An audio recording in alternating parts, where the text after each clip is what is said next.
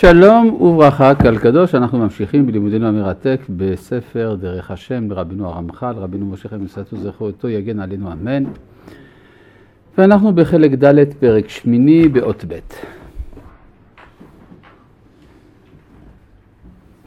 העניין הסוכה והלולב הוא. כן, אנחנו עסוקים כן במצוות הנלוות לזמנים. וחג הסוכות הוא חג של עצמו קצת אה, מסובך, לא מובן עניינו. הרי תמיד החגים אה, מתרחשים אה, בתאריך של האירוע שהם מציינים, נכון? הסוכות אומרים, למען ידעו דורותיכם כי בסוכות הושבתי את בני ישראל והוציא אותם מארץ מצרים.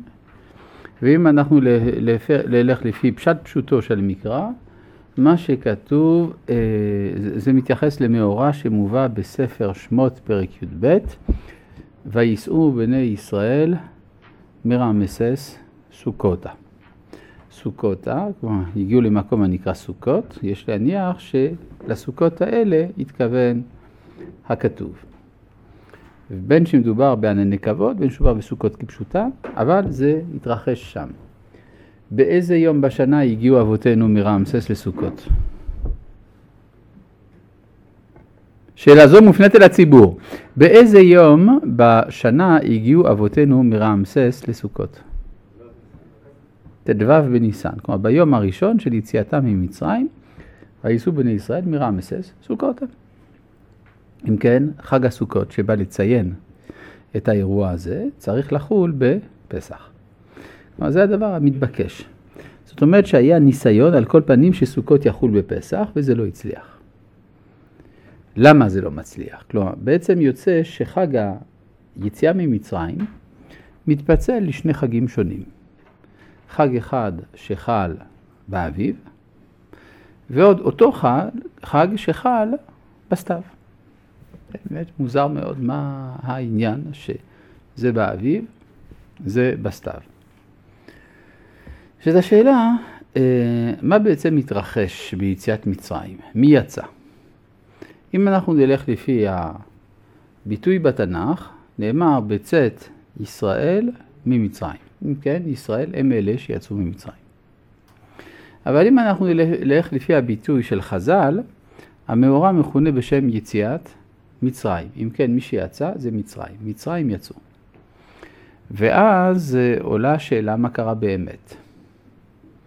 האם עם ישראל לבדו יצא, או שהאנושות כולה המיוצגת על ידי התרבות הגדולה של אותם הימים, מצרים, היא, הם אלה שיצאו. כן? והתשובה היא שלא זה ולא זה. הרי מיד אחרי הפסוק, וייסעו בני ישראל מרעמסי סוכותה כשש מאות אלף רגלי הגברים לבד מטף, יש תוספת. וגם הערב רב עלה איתם. וצאן ובקר מקנה כבד מאוד. זאת אומרת שיש קבוצה שהצטרפה אל עם ישראל, נציגות של מצרים, או אפשר לומר נציגות של האנושות. זה חשוב שהנציגות הזאת תהיה, כי אם לא יצטרף אותו ערב רב אל עם ישראל, אז יציאת מצרים היא כישלון מוחלט. עד כדי כך שכשהקדוש ברוך הוא אומר למשה שהוא רוצה להשמיד את הערב רב, אומר לו משה אם זה ככה אני יורד למצרים להביא אחרים. כי לא ייתכן שהמאורע של יציאת מצרים לא יהיה מאורע אוניברסלי שיש לו השלכות לאנושות כולה. אז אמנם לא הצלחנו להוציא את כל האנושות, אבל קצת הצלחנו. אבל זה אומר שכיוון שזה לא כל האנושות, יש חיכוך בין הקצב של ההיסטוריה של עם ישראל לבין הקצב של ההיסטוריה של האומות. ואז הערב רב עושה בעיות, ואז יוצא שיש לנו שני לוחות שנה. לוח שנה לבני ישראל הוא לוח שנה לאומות. ולוח השנה של, של בני ישראל מתחיל בחודש הראשון של האביב, חודש האביב, בניסן.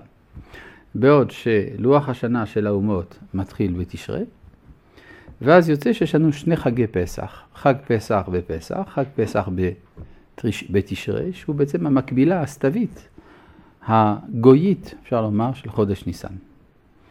בעצם החודש ניסן מציין את ההיסטוריה לפי התפיסה הישראלית, לפי התפיסה הישראלית, ההיסטוריה היא אביב אחד גדול, כלומר אפשרות של התחדשות מתמדת, של תוספת זהות, בעוד שעבור האנושות ההיסטוריה היא סתיו אחד ממושך, שקיעה מתמדת. מובן? יש תפיסה פסימית של הזמן אצל האומות. כפי שאמר אחד מגדולי פילוסופיהם, התרבויות יודעות שהן בנות תמותה. או כמו שכתוב בספר תהילים, ולא אמרו העוברים ברכת שלום עליכם. מי זה העוברים? אלו אומות העולם שעוברים מן העולם. זאת אומרת, יש אה, איזה מין מאבק בין איזשהו נצח ישראלי לבין חלופות אה, גויית. כן, מה אתה רוצה?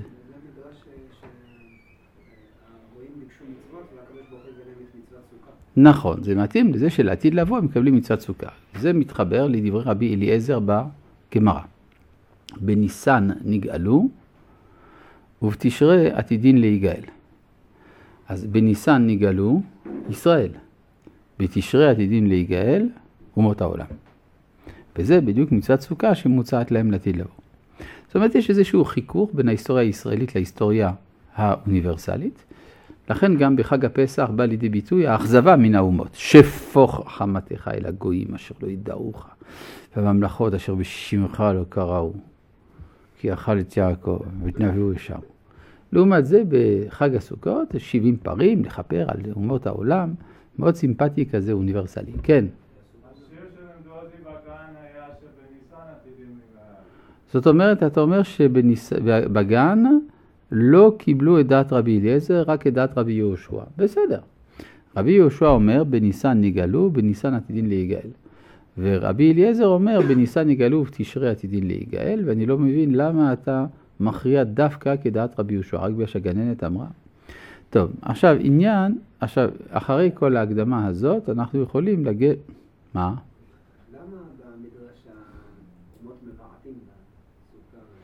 זה באמת צריך ללמוד את המדרש הזה. נכון.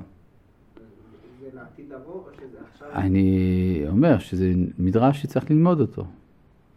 כן, האמת היא שבמדרש הזה מופיעים הרבה דברים, גם בעיטה. אפשר גם בעיטה, זה מזכיר לנו כדורגל. כדורגל מזכיר לנו את גביע העולם. אה, הגביע זה נמצא גם במנורה. אתה רוצה ללמד על המנורה? אפשר. כן, טוב. לא ענית לי אם אתה רוצה שנלמד על המנורה, אבל בסדר, טוב. עניין הסוכה והלולב הוא.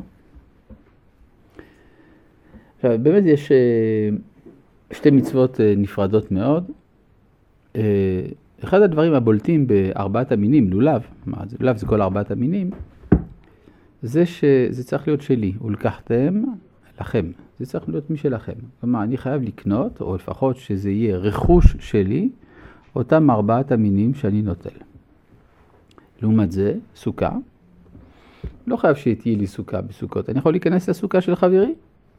ואני יוצא בה ידי חובתי, עד כדי כך שאמרו כל האזרח בישראל ישבו בסוכות, ראויים כל ישראל לשב בסוכה אחת. אם כן, יש הבחנה מאוד משמעותית בין אה, דבר שדורש ממני מאמץ, לדבר שבעצם כמעט ולא דורש ממני מאמץ, אלא לחסות בצילו. זה הבחנה אצל חכמי הקבלה בין אור פנימי לבין אור מקיף. בסדר? זה שתי בחינות שונות שבחג הסוכות שתיהן באות לידי ביטוי, הווה נקרא עכשיו ברמח"ל. עניין הסוכה והלולב הוא, כי הנה, ענני הכבוד שהקיף הקדוש ברוך הוא את ישראל. מלבד תועלתם בגשמיות שהיה לסכך עליהם ולהגן בעדם. זה מעניין שהרמח"ל אומר, קודם כל, דע לך שענני כבוד זה טוב, זה מגן מהשמש, כדאי לדעת. כן? אתה מחפש, חם לך? מסנוור לך, כנס מתחת לענייני הכבוד. יש גם צד כזה. מעניין למה צריך בכלל לציין את הצד הזה. זה גם מתוך תביעת האחדות האורגנית שיש ביהדות בין החומר לבין הרוח. והאחדות הזאת באה לידי ביטוי במיוחד בחג הסוכות. כן, זה, צריך ללמוד את זה פעם. מלבד תועלתם בגשמיות שהיה לסכך עליהם ולהגן באדם, עוד הייתה תולדה גדולה. נולדת, מה, נולדת מהם בדרכי הרוחניות. והוא, כמו שעל ידי העננים ההם היו נמצאים ישראל מובדלים לבדם ונשואים מן הארץ, כן היה נמשך להם מציאות הערה המשכנת אותם לבד נבדלים מכל העמים ומנושאים ומנוטלים מן העולם הזה עצמו ועליונים ממש על כל גויי הארץ. כלומר, הסוכה היא בעצם ביטוי מעשי לייחוד, לניתוק, אפשר לומר, של עם ישראל לעומת אומות העולם. זה מפתיע, הרי אנחנו רגילים לומר סוכות, 70 פרים, לתקן 70 אומות העולם, לכפר על 70 אומות העולם. אבל זה אותו הדבר. על ידי שיש עם נבדל מכל העמים, יש אפשרות לתקן את כל העמים. איך הקדוש ברוך הוא, מה האסטרטגיה של הקדוש ברוך הוא כדי לתקן את האנושות? הוא בחר בעם ישראל, ואז הוא הטיל עליהם את התפקיד הזה של תיקון העולם. אשרי הגויים שיש להם את עם ישראל. איך אומר אה, רבי אה, חיים בן עטר, בעל אור החיים הקדוש? אומר, אשרי העולם שאומה זו בתוכו. מובן? טוב. אה, והוא, ודבר זה נעשה בשעתו לישראל להגיעם, כלומר להביא אותם, אל המעלה העליונה הראויה להם, ונמשכת הולדתו זאת לכל אחד מישראל לדור דורים. שאומנם אור קדושה נמשך מלפניו יתברך ומקיף כל צדיק מישראל ומבדילו מכל שאר בני אדם, ומנסו למעלה מהם ומשימו עליון על כולם, ומתחדש דבר זה בישראל בחג הסוכות על ידי הסוכה. כלומר, אותה ההערה המבדילה את ישראל מן העמים, אה, היא המבדילה צדיק משאר בני אדם, והיא החוזרת לכל כלל ישראל בחג הסוכות. עד כאן ברור? יפה. מה? לא. ואור השם ברוך הוא מאיר על ראשם של ישראל ומעתירם. באופן שתהיה אימתם נופלת על כל אויביהם, על ידי נטילת הלולב ומיניו. והוא מה שאמר הכתוב, וראו כל עמי הארץ, כי שם השם נקרא עליך, ויראו ממך. זאת אומרת, יש הבדלה ויש יראה. הסוכה מבדילה, ארבעת המינים מייראים. כן, הרי יש להם כדמות חרב. נכון? זה, הלולב, זה נראה כזה מפחיד. במיוחד כשמנענעים אותו לכל הצדדים, סכנה להתקרב, לא? מפחיד. אז זאת ההבחנה, זאת הפחדה, אפשר לומר, סימבולית.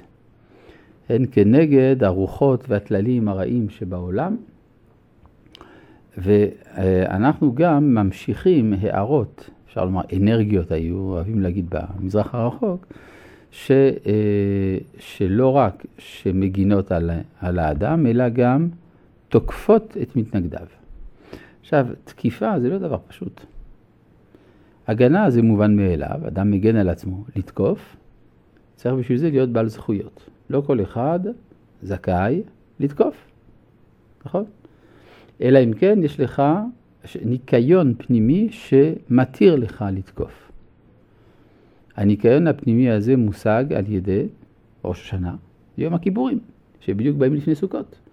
ראש השנה ויום הכיפורים, סילוק הרע מן העולם ומן הלב פנימה, ואז מתוך כך אני במצב עילאי. במצב עילאי האדם איננו מתיירא משום דבר, ולכן לא רק שהוא יכול לראות את עצמו כקדוש, הוא גם רשאי לתקוף.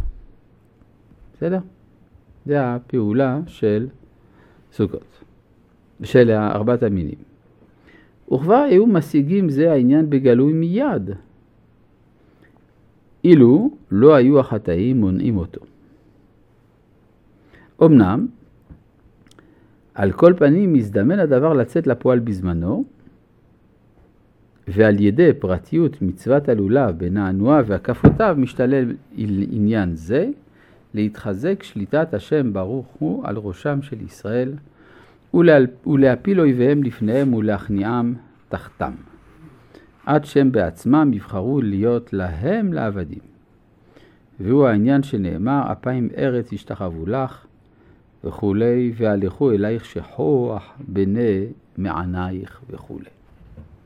כלומר, יש מצב עתידי שבו ההערה של עם ישראל היא כזאת שאומות העולם מבקשים לבוא לחסות תחת כנפי ישראל ולהשתעבד להם. אז השעבוד הזה הוא לא עבדות, הוא, כפי שאומר הרב קוק באורות התשובה, עול אהוב. מובן? טוב. כן, זה אני. צורת תקיפה הנענוע. יש בזה שלוש דעות. יש הדעה של אחינו האשכנזים, שזה מה שנקרא קשקוש. של אחינו הספרדים, שזה הולכה ואהבה. של הרמב"ם, וזה כך אחינו התימנים, גם הולכה וקשקוש והבאה. שניהם ביחד. זה בנוי על שתי לישנות בגמרא. יש לישנה בגמרא שמשתמע כך, לישנה שמשתמע כך. והרמב"ם מבין ששניהן להלכה, ולכן פסק את שתיהן. בסדר? עכשיו, יש לזה משמעות כמובן. ההולכה והאהבה הספרדית היא כנעיצת החרב. והקשקוש, מה שעושים אחינו האשכנזים, זה מצד הקול. יש קולות, זה משמיע קולות הדבר הזה. כן? אז זו פעולה אחרת, כי מצאנו שיש לעם ישראל שתי גלויות עיקריות, עשיו וישמעאל. והכישרון של בני עשיו זה העשייה. והכישרון של בני ישמעאל זה השמיעה. נכון? עשייה, עשיו, ישמעאל. וישראל עושים נעשה ונשמע. אבל מצאנו שאחינו האשכנזים הצטיינו ביכולת של העשייה, ואילו אחינו הספרדים הצטיינו ביכולת של השמיעה. נכון? נעשה ונשמע. ולכן כל אחד משלים את עצמו במה שאין לו. הבנת? טוב. אה, כי כולם ישתעבדו להם וישתחוו להם, לקבל על ידם אור מאור השם ברוך הוא השורה עליהם. והנה תשפל כל גאוותם ויקנאו תחת ישראל וישובו על ידם אל עבודתו יתברך שמו ולזה הולך כל עניין הלולה בפרטיו וכמו שזכרנו. אז כשאומרים שחג הסוכות הוא חג אוניברסלי, צריך להבין באיזה מובן הוא אוניברסלי. הוא מכניע את צד הקליפה שיש באומות העולם, ואז מתוך כך הם באים ודבקים בישראל. לכן גם בספר זכריה נאמר שלעתיד לבוא, יבואו מכל האנושות לחוג בירושלים את חג הסוכות. דווקא חג הסוכות, שהוא החג שבו האומות ירגישו שייכות לאלוהי ישראל. בימינו יש כל מיני דברים כאלה שכבר מתחילים להיעשות, בין היתר בתנועות נוצריות, בעיקר אוונגליסטים, שצועדים בירושלים בחג הסוכות מתוך הזדהות עם עם ישראל. האם זה מוצא חן בעינינו או לא? התשובה היא שזה לא משנה. כלומר, זה מן הסתם לא מוצא חן בעינינו, אבל זאתי תופעה שאי אפשר להתכחש אליה. באים מהאומות בחג הסוכות לירושלים. בגלל שעם ישראל נמצא שם. כלומר, אי אפשר לנתק את זה. עכשיו, יש הרבה קליפות שמעורבות בדבר הזה, קליפות אליליות ומיסיונריות, שמצווה להישמר מהן. אבל אי אפשר לומר, זה מקרי, זה רק רע, אין לזה משמעות. אה, אז זה, זה מתחיל, התהליך הזה של הייעוד האוניברסלי של עם ישראל, ומתוך כך גם המחויבות שלנו לתת מענה לדרישות האלה, ברוך אתה אדוני, אלוהינו מלך העולם שהכל יעזור. לא, לא אמרתי. לא, צריך לתקן את זה. אתה לא יכול, אתה במדינה דמוקרטית, הלו. כן, עזוב. ג' עניין חנוכה ופורים. עכשיו אנחנו אומרים לג' עניין חנוכה ופורים הוא שבועות. אה, יפה מאוד. השבועות זה פסח, זה היום השמיני של פסח. כי הרי פסח הוא חג החירות. יש חירות פוליטית, חירות רוחנית. ולכן היום השמיני של חג הפסח הוא שבועות. יש רק בעיה אחת, נדחה בשבעה שבועות. למה? בגלל טומאת מצרים.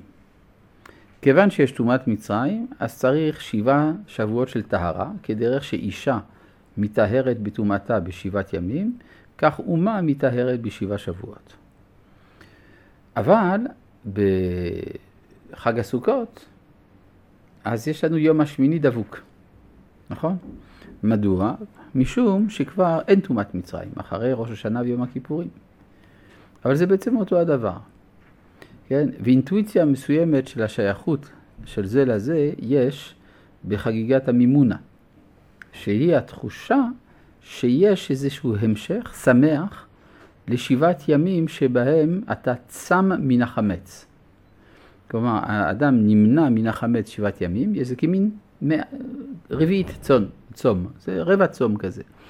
ויש איזו התפרצות של שמחה שבה בעקבות האפשרות לאכול לחם. אז זה לא שמתנפלים על הלחם, בגלל ששבעה ימים לא אכלנו, סוף סוף נוציא את הפיתות מהפריזר, אלא זה ההכרה שבאמת זה היום שהיה ראוי להיות יום מתן תורה, או אם נדייק, יום שמחת תורה.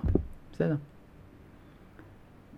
עניין חנוכה ופורים הוא להאיר האור המאיר בימים ההם כפי התיקונים שנתקנו בם, חנוכה בתגבורת הכהנים על הרשעים בני יוון, שהיו מתכוונים להסיר ישראל מעבודת השם ונתחזקו הכהנים, ועל ידם שבו לתורה ולעבודה. זאת אומרת, עיקר עניינו של חג החנוכה זה השחרור מן הרדיפה היוונית. ובפרט עניין המנורה לפי תיקוניה שהיו הקטרוגים נגד עניינה, והחזירו מהכהנים על בוריה. מה זאת אומרת היו קטרוגים נגד המנורה? המנורה היא הערה. עכשיו, הערה, אנחנו מכירים, יש בעולם עוד הערה, הערת השכל. הערת השכל היא התכונה הייחודית ליוון. הם המציאו את הפילוסופיה, את המדע, את הדמוקרטיה, את האומנות, האסתטיקה. אז אם כך, הרבה אור בא מיוון. והנה חז"ל, לכאורה, אמרו אמירה חשוכה. אמרו, חושך זה יוון. כן, איך אפשר להגיד על ציוויליזציה שכולה אור, שהיא חושך? נכון? זה מקומם הדבר הזה. הרבנים צרי אופקים בצורה מדהימה. הם אמרו על האור שהוא חושך. התשובה היא שזה בא מתוך ההכרה שה... אה, שיוון זה אור. וגם אנחנו אור. אור מתחרה באור, אור מחשיך אור. זאת אומרת, דווקא בגלל הארתם, הם מחשיכים את עיניהם של ישראל.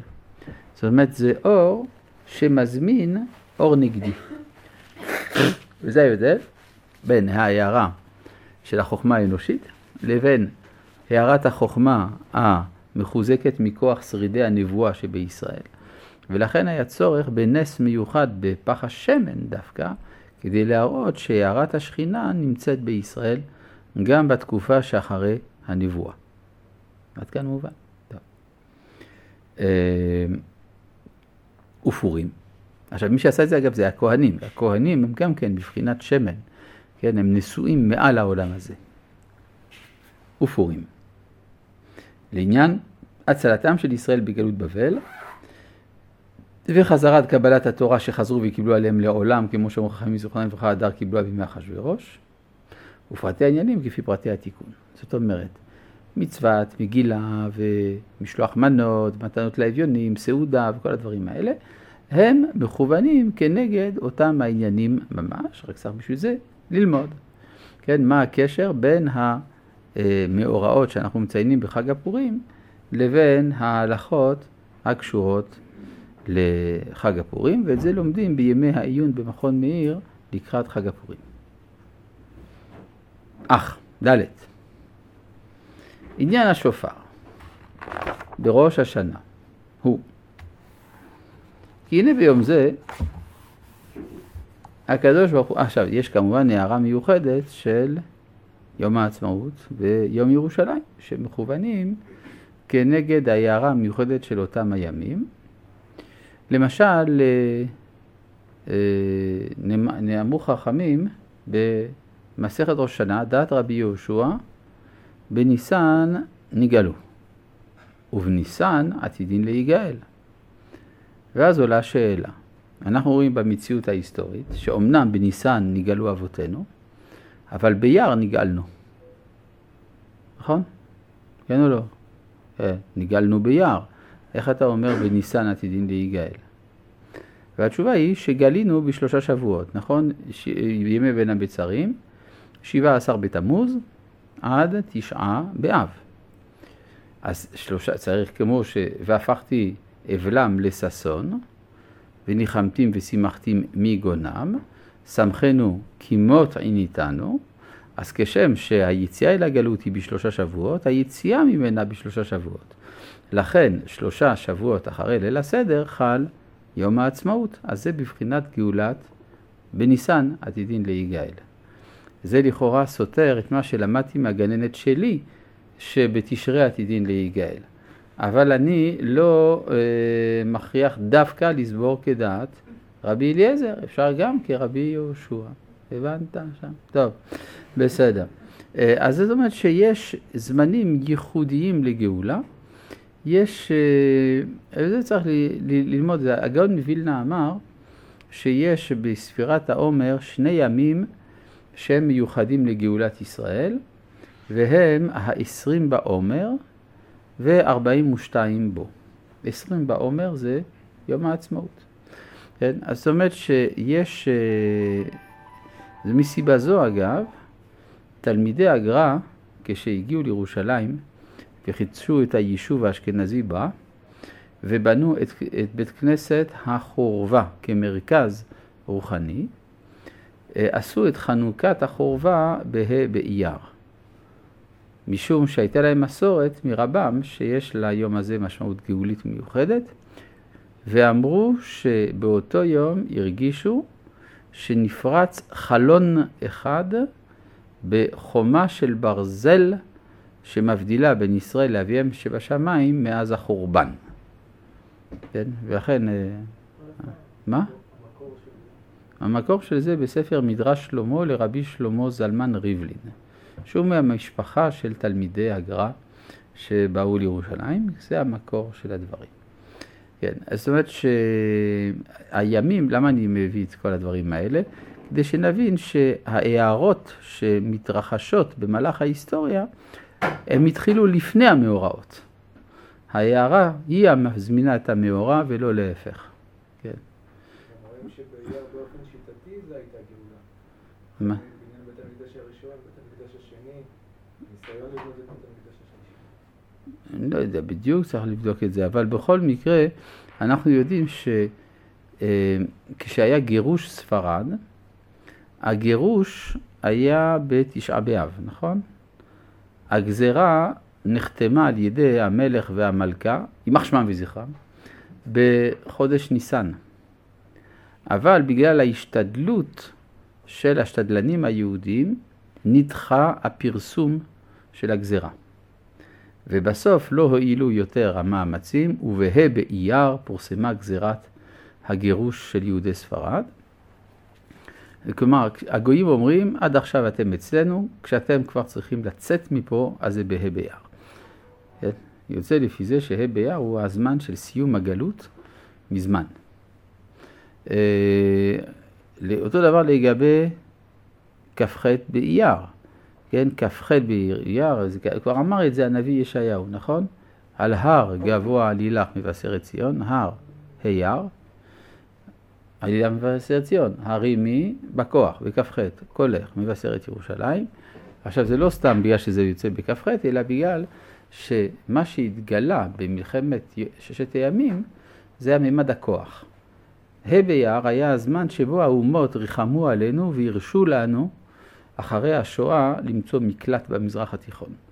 אבל זה שיש לנו עמידה עצמאית על רגלינו, הדבר הזה התברר ביום ירושלים, וזה היה בגלל שחיילי צה"ל החליטו להיפגש מחדש עם השכינה בכ"ח באייר. אבל השאלה למה הם עשו את זה דווקא בכ"ח באייר?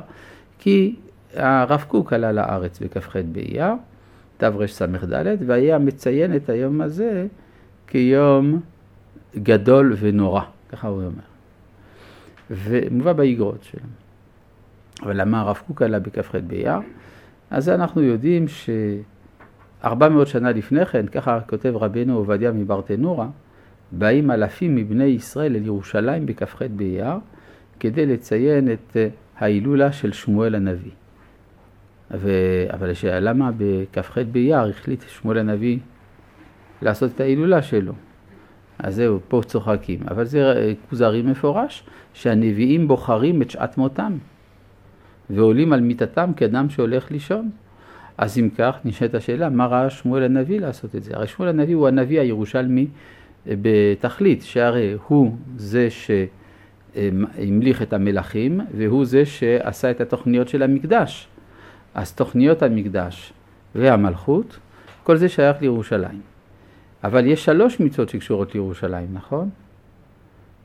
שלוש מצוות נצטוו ישראל בכניסתם לארץ, להמליך עליהם מלך, ולהחריד זרעו של עמלק ולבנות בית הבחירה. אז איפה הוא זרעו של עמלק? טוב, זה שמואל הנביא. שמואל הנביא גם כן, הוא המצווה להחריד זרעו של עמלק. אבל למה אז בכ"ח באייר? פשוט מאוד, מלחמת עמלק הראשונה הייתה בכ"ח באייר.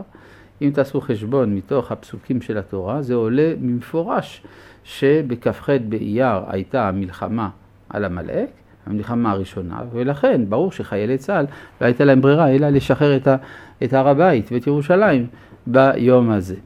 אבל שאלה, שאלה, למה הקדוש ברוך הוא סידר שהניצחון על עמלק יהיה בכ"ח באייר?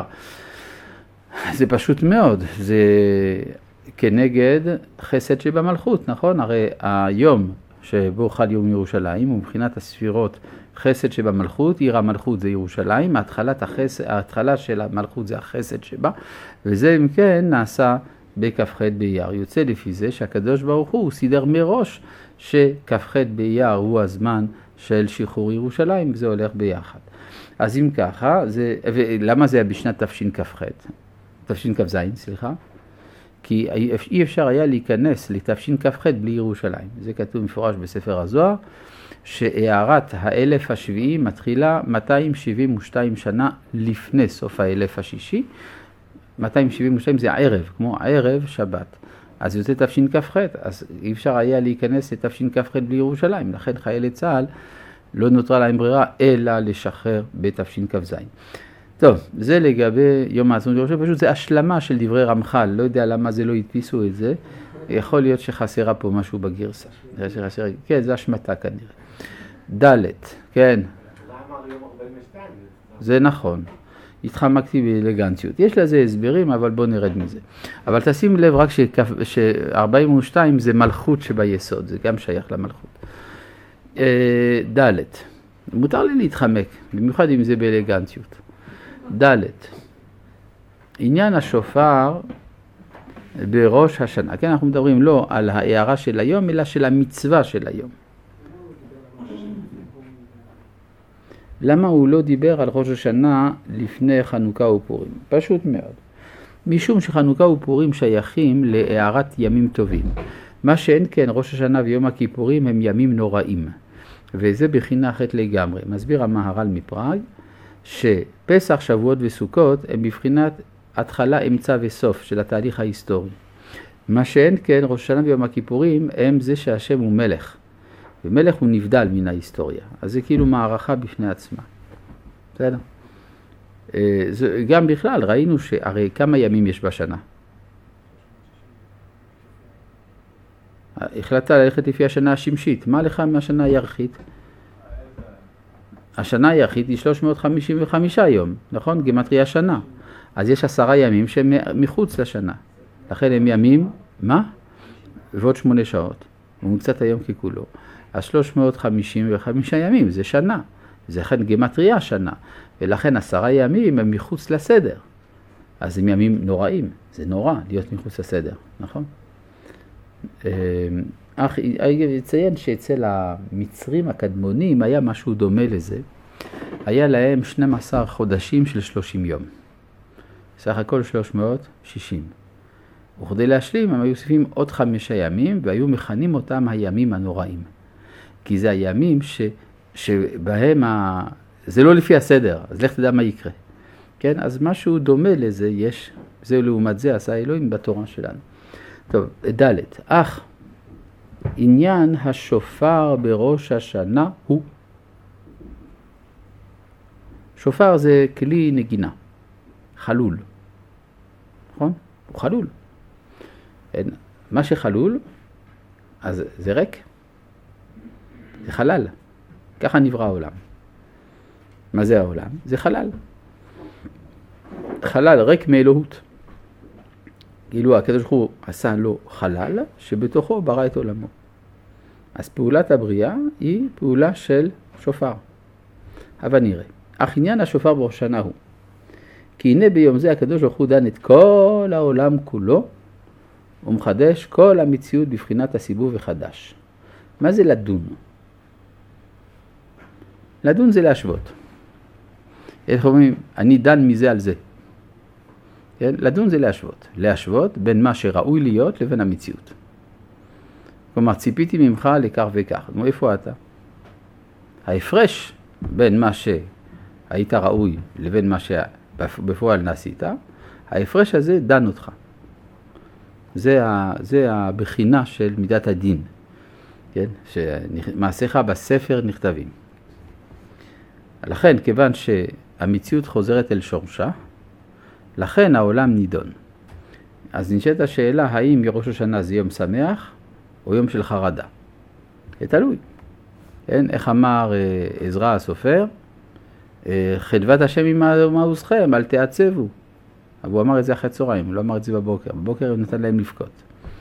אלא שבאמת, להיפגש מחדש עם שורש החיים, זה אין שמחה גדולה מזו. כמה אנחנו מחפשים את עצמנו, רוצים למצוא את שורש חיינו. אז אומרים לך, הנה, יש לך הזדמנות, פעם בשנה אתה פוגש מחדש את שורש החיים שלך. וואו, איזה שמחה. אבל זה ממלא אותי חרדה, כי עכשיו אשפט, לבדוק אם אני בהחלט מתאים. אז יש גם חרדה וגם שמחה. עין במר בוכה ולב שמח, אמר המשורר. טוב, אז מה שהוא אומר כאן, אה, כי הנה ביום זה הקדוש ברוך הוא דן את כל העולם כולו, מחדש כל המציאות בבחינת הסיבוב החדש. דהיינו, השנה החדשה, והנה נסדרים הסנהדראות ונערך הדין על כל היצור כפי סדרי הדין העליון, וכמו שזכרנו בחלק השני, בחלק שני, והקטגור מזדמן לקטרג, כפי עוונותיהם של בני האדם. והנה ציוונו הקדוש ברוך הוא לתקוע בשופר, והכוונה בו להמשיך ההנהגה ברחמים ולא בתוקף הדין, ולערבב הקטגור, שלא יקטרג. מה זה לערבב? לערבב זה למזג. אתה לוקח משהו, מערבב עם משהו אחר. אז לערבב את השטן, הכוונה, השטן הוא מידת הדין בלבד. אתה מערבב מידת הרחמים, ואז העולם מתקיים. כן, והנה כבר ביארנו בחלק, ש... זה מה שעלה אלוהים בתרועה, תרועה מידת הדין. השם, י"ק ו"ק, בקול שופר, תקיעה. כן? כלומר, אחרי המשבר של התרועה, בא התיקון של התקיעה. והנה כבר ביארנו בחלק שני, שכמו שאין מידת הדין נותנת שיגיע טוב לבני האדם אם לא יזכו לו, כן מחוק המשפט עצמו הוא במעשים, מן המעשים שיעשו בני האדם ביגמלם הגמול, הראוי להם לפי עניינם, שיונהג עמהם בכלל דינם ברחמים ובחמלה. ולא ידוקדק עליהם בדקדוק גמור, וכעניין מה שאמרו חכמינו זיכרונם לברכה, כל המעביר על מידותיו, מעבירים לו על כל פשעיו. כי הרי זה מידה כנגד מידה. כמו שהוא מוותר, כך יוותרו לו. הרי יש ביטוי, כל האומר הקדוש ברוך הוא ותרן, יוותרו חייו. הוא לא ותרן, הוא מוותר למוותר. אם אני מוותר, אז מן הדין ראוי לוותר לי. ונמצא שמתנהגים עמו ברחמים, וזה עצמו מידת המשפט, מידת משפט. ואומנם, לא המעשה הזה, הזה לבד ייגמל על דרך זה, אבל כל מעשה שתגזור החוכמה העליונה עליו, היותו ראוי להיגמל כך, ייגמל כך, ומכלל זה מצווה זו של תקיעת שופר שנצטוו בה ישראל להיות ממשיכים על הנהגה ברחמים וכשישמרו אותה כראוי, יהיה זה הפרי שילקטו ממנה. כלומר, מה שבעצם אומר כאן הרמח"ל, שיש פה עוד חשבון. לא רק שאני נשפט על מעשיי של כל השנה, אני גם נשפט על קיום מצוות שופר. אז זו תוספת זכות באותה שעה. וכיוון שעניינה של המצווה הזאת להמשיך את הרחמים, אז ראוי להתנהג עמי ברחמים, כיוון שתקעתי או שמעתי את השופר. ואומנם, פרט העניין, היחס אשר לתקיעת השופר עם המשכת הרחמים, מה הקשר? אני לוקח חתיכת קרן של איל שעושה מה, ואתה אומר שאתה ממשיך רחמים עליונים, מה הקשר בין הדברים האלה? פרטי הפרטים, אז זה אומר, אתה צריך בשביל זה ללמוד כוונות הארי. נכון? זה מה שהוא אומר. תלוי בשורשי ההנהגה ויסודותיה כפי הדברים האמיתיים שלה, והכוונה בזה באמת לעורר אבות העולם, להתחזק בזכותה. זה דבר מעניין. בהסברה הרציונליסטית של המצוות אין הסבר.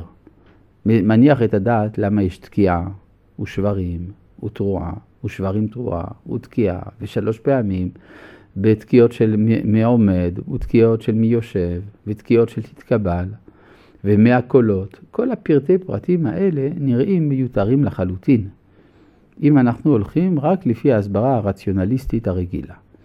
אבל אם אנחנו מוכנים להטות אוזן להסברה של המקובלים, פתאום כל צ'ופצ'יק, כל תרומית ותרומית שמושמע על ידי השופר, פתאום מקבל משמעות. נכון? זה דבר נפלא, שהוא מהווה קושייה עניינית על מכחישי הקבלה. אמנם אמר, אמר הרמב"ם, שהוא לא מן המקובלים, שזה שיש כל כך הרבה סוגי תקיעה, יש תשרת ותשת ותרת, זה בגלל ששכחנו את התרועה המקורית. אבל קשה לומר שדבר כל כך משמעותי כמו תקיעת השופר יהיה תלוי אך ורק באיזושהי שכחה. סביר לומר שהשכחה היא הזדמנות של גילוי אורות עליונים, ולכן הארי אומר שבתשרת מתעוררים כוחות אלה, תשת כוחות אחרים, תרת כוחות אחרים. בסדר? הנהגות שונות. וזה מה שהוא אומר, ואומנם פרט, פרט העניין, היחס אשר לתקיעת השופר עם המשכת הרחמים, תלוי בשורשי ההנהגה ויסודותיה. כפי הדברים האמיתיים שלה, והכוונה בזה באמת לעורר אבות העולם להתחזק בזכותם. מי זה אבות העולם? אברהם, יצחק, יעקב ודוד. כן, וזה בא לידי ביטוי בתקיעה הראשונה כנגד אברהם, התקיעה האחרונה של יעקב, השברים והתרועה כנגד יצחק ודוד, ויש על זה קונטרס שלם בשם הארי המובא בספר השלה במסכת ראש השנה, ששם הוא מסביר לפרטי פרטים את כל הכוונות. המעוניין יעיין שם. אבל לעורר אבות העולם, למה הוא קורא להם אבות העולם? נגיד אבות האומה. אברהם, יצחק ויעקב הם אבות האומה. זהו, זה חג העולם. ולכן האבות כאן עולים ממדרגת אבות האומה לאבות העולם. כן, אלה תולדות השמיים והארץ בהי ברעם. אל תקרא בהי ברעם, אלא באברהם, שבשביל אברהם נברא העולם. ואז צריך להתבונן באברהם, יצחק ויעקב מצד שורשיהם בראשית ההוויה, לא אברהם, יצחק ויעקב ההיסטוריים בלבד, אלא מצד שורש נשמתם. אז זה לעורר אבות העולם, להתחזק בזכותם, לעורר את הרחמים ולפייס מידת הדין ולהגביר הטוב על הרע ולכפות כוחות הרע וליטול כוח מהמקטרגים ולהתכוון שישתמש האדון ברוך הוא מרוממותו להנהיג בשליטת ייחודו ולעבור על פשע וכל זה על ידי המצווה הזאת. כלומר יש לנו איזה סוד, יש סוד שנמסר בידי עם ישראל להמשיך את הרחמים, יש איזשהו כלי נגינה והוא עושה את זה. כשתתחבר עמם תשובתם של ישראל כראוי, ופרטי כל עניין זה כפי פרטי התיקון מדרכיו. כמובן שכל זה לא יכול להיות פעולה טכנית בלבד, חייב להיות מלווה לזה גם תהליך פנימי של הרהורי תשובה לפחות. היי, hey. אמנם, עניין יום הכיפורים הוא אה, שהנה הכין האדון ברוך הוא לישראל יום אחד, שבו תהיה התשובה קלה להתקבל. ועוונות קרובים להימחות. מה זה קלה להתקבל? גם קלה להיעשות. כלומר, האווירה של יום הכיפורים, מלבד האווירה הטכנית של מה שבית הכנסת והתענית עושה, אבל יש גם אווירה קוסמית, כן? שאיזה מין הערה ייחודית שמקלה על תהליך התשובה, ועוונות קרובים להימחות, דהיינו לתקן כל הקלקולים שנעשו, ולהסיר כל החושך שנתגבר על ידיהם, ולהשיב השבים אל מדרגת הקדושה והקורבה אליו יתברך שמו, שנתרחקו ממנה על ידי חטאותיהם. בדרך כלל תשובה לא צריכה חטאים. אני יכול לעשות תשובה גם אם אני צדיק גמור. כי הרי מהי התשובה? לשוב אל מקור החיים. אז אני יכול לעשות את זה גם בלי חטא. לא צריך להתנדב לעשות חטאים כדי לעשות תשובה. אבל החידוש של יום הכיפורים שיש גם תשובה לחוטאים. ולכן יש אפשרות גם של כפרה ממשית על חטאים שאני עושה עליהם תשובה. והנה ביום זה מאיר אור, שבכוחו נשלם כל זה העניין.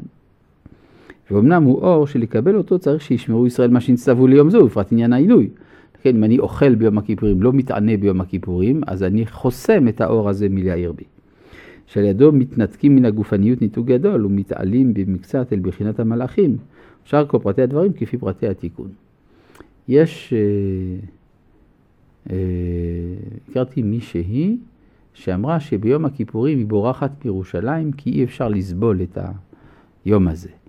אז אה, שנשאלה, אבל בכל זאת אפשר להישאר בבית ולא לראות את כל זה, ולא, אבל הקדושה פורצת מהחלונות, זה בלתי נסבל. כן, אז חייבים לברוח, כן. אבל רוב עם ישראל מתכפר ביום הכיפורים, מכל מיני סיבות לא לגמרי רציונליות, אבל זאת היא עובדה, זה עובד. אפילו מי שמחלל יום הכיפורים לפעמים זה דווקא מתוך תחושת שייכות אל הקודש. למשל, אה, איתמר בן אבי, בנו של אליעזר בן יהודה, היה בכוונה אוכל חזיר ביום הכיפורים במרפסת שלו כדי להרגיז את כולם. טוב, יפה מאוד. אם אתה עושה את זה דווקא ביום הכיפורים, סימן שיש לך חוש של מהו הקודש. כן, מישהו סיפר לי שהוא פגש עכשיו באורוגוואי קבוצה של יהודים קומוניסטים שיש להם סעודה מיוחדת ליום הכיפורים שבה הם מדברים על יהדות. כן? אז זה נפלא, זאת אומרת, זה אומר שאתה אפיקורוס, אתה לא אדיש לנושא, אתה רוצה, יום הכיפורים, חשוב לך, אשריך, כן. לא עשו חטאים כל השנה, צריך לעשות חטא אחד לפחות, זה, טוב. ו' והנה צריך שתדע שמן התיקונים הגדולים שמירו הנביאים לישראל היה עניין קריאת התורה. הקריאה בתורה, וזה נכלל בשתי בחינות. זה מעניין, בימי שני וחמישי קוראים בתורה, וגם במנחה של שבת. וזה לכאורה אה, דבר העומד בפני עצמו. כן, הרי זה יום חול, שני וחמישי, וגם במנחה של שבת, הרי כבר קראנו בתורה בבוקר, אז בשביל מה עוד פעם? אז זה בחינה אחרת, כנראה שזו הפעולה הראשונה שנעשתה בבתי כנסיות, כשהוקמו בתי כנסיות לראשונה בהיסטוריה. שהעם היה מתאסף לבית הכנסת כדי לקרוא בתורה. אחר כך אמרו, אם כבר נתאספנו כדי לקרוא בתורה, אז אולי גם נתפלל. ומזה בית הכנסת הפך להיות גם מקום התפילה. וכאשר היו נאספים לקריאת התורה ולתפילה, אם כבר נתאספנו, אז בואו נעסוק בצורכי ציבור. צורכי הציבור היו נחתכים בבית הכנסת. בית הכנסת בזה הפך להיות מרכז החיים של האומה אחרי סילוק השכינה בחורבן בית ראשון. אז יש לזה כנראה ערך מיוחד לקרוא בתורה כדי לשמור על איזשהו רצף של שייכות אל ההתגלות. האחת קריאת התורה על הסדר עד תומו וחוזר חלילה על דרך זה. כן? זאת אומרת צריך לקרוא את כל התורה כולה בקריאה ציבורית. תוך כמה זמן? מחלוקת בין בבל לארץ ישראל, יהודי בבל תוך שנה, אה, המקובל הוא לסיים בשמחת תורה, ויהודי ארץ ישראל בשלוש שנים וחצי, כלומר פעמיים בשמיטה, מסיימים את קריאת התורה, יוצא לפי זה שקריאת התורה קצרה יותר בשבת. כן. אה, בימינו, מה? כדאי לחזור לזה. בשביל מה? אנשים אוהבים לשמוע קריאת התורה. אז uh, בימינו uh, נשאר רק המנהג הבבלי. המנהג הארץ ישראלי היה קיים עוד בימי הרמב"ם. במצרים היה בית כנסת אחד שבו היו מיוצאי ארץ ישראל והם היו קוראים את התורה כך. מאז לא שמענו על מי שנוהג כך. אבל עדיין היה בימי הרמב"ם מקום אחד שעדיין עשו את זה. האחת קריאת, uh, והשנית קריאת פרשי, והשנית קריאת פרשיות מיוחדות בזמנים מיוחדים. למשל, פרשת זכור, פרשת פרה, החודש, אה, ראש, אה, ראש חודש, שקלים, וגם קריאות הימים הטובים וכו'. אה, וזה, כי הנה ספר התורה הוא כלל מה שנמסר לנו ממנו יתברך להיותנו הוגים בו. שעל ידי זה תימשך לנו הערתו, וכפי שזכרנו בחלק הראשון. וחלק זה גם כן פרק שני. והנה לקבל הערה זו בתמידות, תקנו שנהיה הוגים בו במקהלותינו בתמידות על הסדר. זה דבר מעניין מאוד. כשקוראים בפרשה, בקריאת התורה בבית הכנסת, אז uh, אין זמן להבין. קוראים פסוק ועוד פסוק ועוד פסוק ועוד פסוק ועוד פסוק. הלומד הישיבתי מתוסכל, הוא אומר מתי זה ייגמר כבר כדי שאוכל ללמוד. כן, אבל צריך להבין שמדובר פה על מדרגה אחרת, זה לא מדרגה לימודית, זה לא בשביל הלימוד, אלא זה בשביל לעשות פעולה של תחיית המתים. מה זאת אומרת תחיית המתים? כשיש משהו כתוב, מאיפה בא הכתב? הכתב, לפני שהוא נכתב, היה דיבור. מישהו דיבר, וכתבו את מה שהוא אמר. ומה קרה עם זה שדיבר? הלך. מה נשאר? הדיו. אז הדיו זה השארית של הדיבור. זה כמו הגוף אחרי הסתלקות הנשמה. ואז צריך לעשות לו תחיית המתים. איך עושים תחיית המתים? קוראים בטקסט. הקריאה משיבה לתחייה את האות המתה. כן? כלומר, זה לא מת, זה מאוד חי האות, אבל זה שארית. אז זה מה שנאמר כאן, והנה לקבל הערה זו בתמידות, תקנו שנהיה הוגים בו במקלותינו בתמידות על הסדר, וזה מלבד ההיגיון הפרטי הראוי לכל אחד ואחד בפרטו. והנה על ידי הקריאה התמידית הזאת, מתמיד בנו אור הקדושה הזאת. טוב, נפסיק כאן? או שנשאר לנו שלוש שורות וחצי. טוב, וגם בזמנים המיוחדים, כפי עניינם, ראוי שנקרא פרשיות הנוגעות לעניינים ההם, לחזק הערת הימים על ידי כוח התורה, שהוא הכוח היותר חזק שיש לנו. זאת אומרת שיש לנו סדרה של מצוות ייחודיות שנובעות מההערה הכללית של הזמן. ההערה הכללית של הזמן היא בעצם חלק מן ההערה הכללית של ההנהגה וההשגחה, שזה המבואר ב... אה, וזה מה שמחייב עבודה מיוחדת לפי הזמנים, זה המבואר בעצם בכללות חלק ד' של הספר. יש לנו עוד פרק אחד שלם, וואלה. טוב, לא נעשה אותו היום. שלום.